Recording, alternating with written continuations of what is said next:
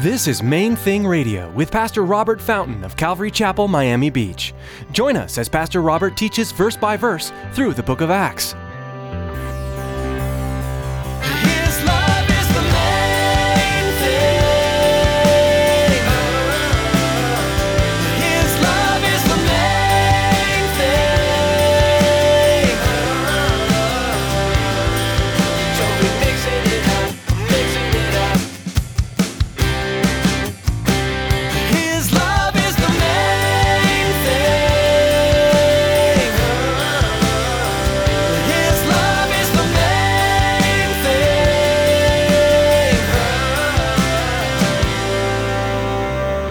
Fact that all these people around him were rejecting him, I'm sure it was hard. I'm sure it was hurtful, but it was not the most important thing at all.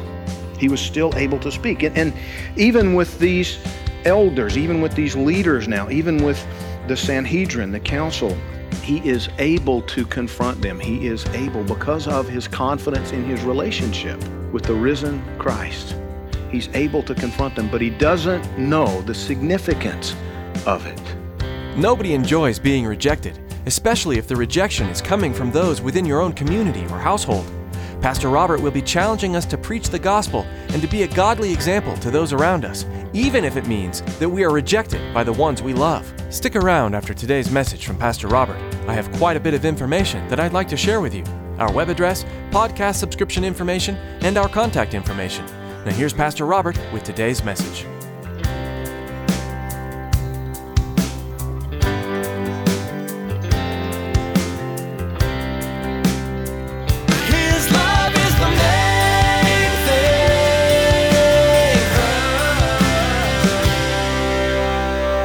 They were not able to resist the wisdom and the spirit by which he spoke. Now, I don't believe that that's just talking about they couldn't resist the Holy Spirit because a lot of them did. A lot of them did resist the Holy Spirit. Not everybody came to know Christ. Not everybody, you know, that heard him submitted themselves to the Lord. Matter of fact, we, the only real solid um, evidence that we have of any converse is Paul, Saul of Tarsus. What is this saying then? I think it's talking about, in part, his gentleness. You know, Peter admonishes us. He says, You need to always be ready to make a defense, to give an account for the hope that you have in the Lord Jesus, but you need to do it with gentleness and respect. Stephen is a model of that. When, when you look at his sermon, here he is in the beginning of chapter 7, he's being attacked by the Sanhedrin, he's being attacked by the leadership.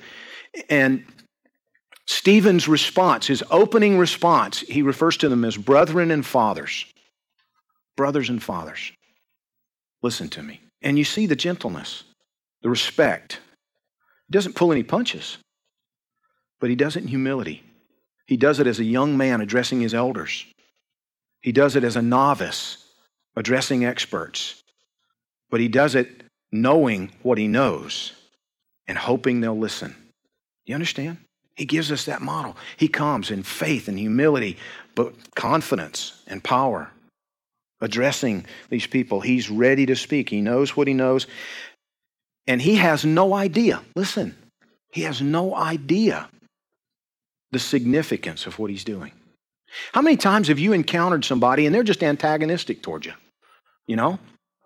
Imagine yourself in the, in the synagogue setting like Stephen. You know, you're going in, you know, you walk in here one Sunday because you've learned something radical and profound, and we all look at you like you're an idiot and tell you to shut up and sit down. And the entire family rejects what you have to say. Imagine that. That's hard. That's hard, especially for a young man. It's difficult. But see, Stephen was full of the Holy Spirit. He knew the Lord, and his audience was there. And so the fact that all these people around him were rejecting him, I'm sure it was hard. I'm sure it was hurtful, but it was not the most important thing at all. He was still able to speak. And, and even with these elders, even with these leaders now, even with the Sanhedrin, the council, he is able to confront them. He is able, because of his confidence in his relationship with the risen Christ, he's able to confront them, but he doesn't know the significance of it.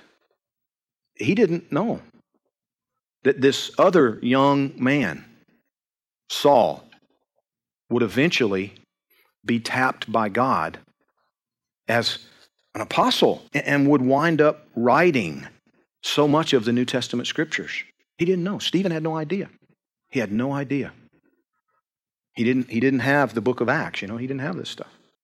He was just being faithful. He, you know, he just focused heavenward, focused on the Lord, speaking truth, you know, communicating his heart, trying to do it with gentleness, trying to do it with respect, hoping that there was somebody listening. And the amazing thing was that he was, he was rejected. I mean, they didn't just tell him to sit down and shut up, they killed him. And Saul participated in that. We've talked about this before. You know, it's something that we all wrestle with. There are people that you just want to write off because they just don't want to hear what you have to say. I don't know about you, but I've certainly had it happen. You know, Pastor, listen, I respect what you believe, but leave me alone about it.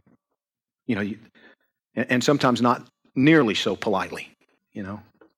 There, there's antagonism, there's, but you know what? Often the ones that are the most antagonistic are the ones whom God is dealing with. You know, I've, I've had police officers, I've realized that often they're going to test me before they'll talk to me. Often they're going to come after me before they'll listen. They're going to try to mock me a little bit. They're going to try to provoke me. They're going to try to tempt me.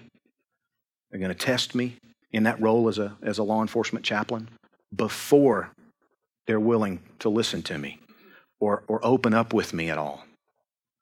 You need to realize sometimes that's what's going on. Sometimes you're being played just a little bit, not maliciously, but in the hope that you're real.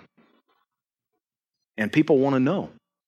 Before they will listen to what you have to say, they want to know if you have something to say or if you're just full of it. Because there are a lot of people out there who are. Get today's Herald, you know, they're, their humongous article again about the guy that I've nicknamed Puerto Rican guy. You know, the one that's convinced himself he's Jesus, and now he says he's the Antichrist, and he's got tons of other people. And the article was good because they they they acknowledge, you know, they actually had a cult expert that they interviewed about it that said, you know, no, he's not dangerous in the sense that Jim Jones was, getting people to drink Kool Aid and mass suicide and stuff. He's just fleecing the flock. He's just cheating them out of their money. That's what he's about, which is probably true. No less dangerous, by the way. No less dangerous. There are a lot of people out there that are just full of it. There are a lot of people that, and, and so it's right that you should be tested. Is your faith genuine? Before people listen to what you have to say about what you say you believe, do you really believe it? Because if you don't, a wise person is going to reject you, push you away. Stephen was willing to serve, he was willing to speak. He was ready to speak because he had studied, he had listened, he had applied himself. He had earned the right to be heard through that service to some extent. You know, his life bore testimony. And Stephen was also willing to suffer. That's the third thing. You know, Jesus told us if you're willing to serve and you're willing to speak, you need to be prepared for the suffering that's going to come your way. It's just going to be there. You can count on it as a Christian. But remember what I said in the beginning it's also a gift, that suffering. When you have to suffer for serving, you have to suffer for speaking up, Jesus says, Great is your reward in heaven. And Stephen was ready. But you know, listen, maybe one point I didn't make in the first service that I think maybe I should make here. Maybe, I don't know, maybe some, somebody here needs to hear it. I don't think Stephen knew how ready he was. You know, we often don't. We often don't. One of the things that um, that we all need to learn is that God doesn't give us advance grace. You know, He doesn't give you power today to face tomorrow's troubles. He doesn't give you grace today to go through what you're going to go through next year. It'll be there when you need it, but it's not there now. And Stephen didn't know. Stephen, Stephen, you know, up until this day, this hour, he didn't know. He, he's, he's a waiter. He's going to wait on tables. He's going to serve people. He's just the practical position within the body. Stephen is a deacon. He's a servant to the family. That's what he's doing. Yeah, he speaks when he has opportunity. He, he's talking to people, but I, they, they came after him.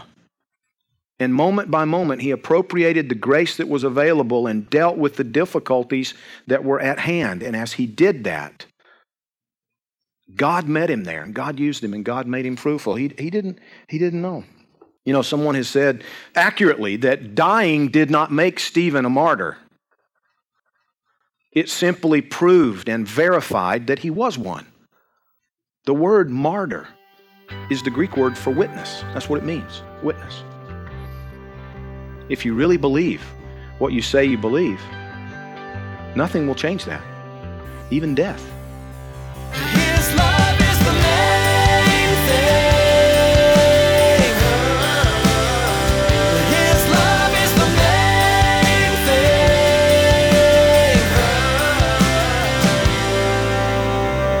We are so blessed with the technologies that God has given us these days.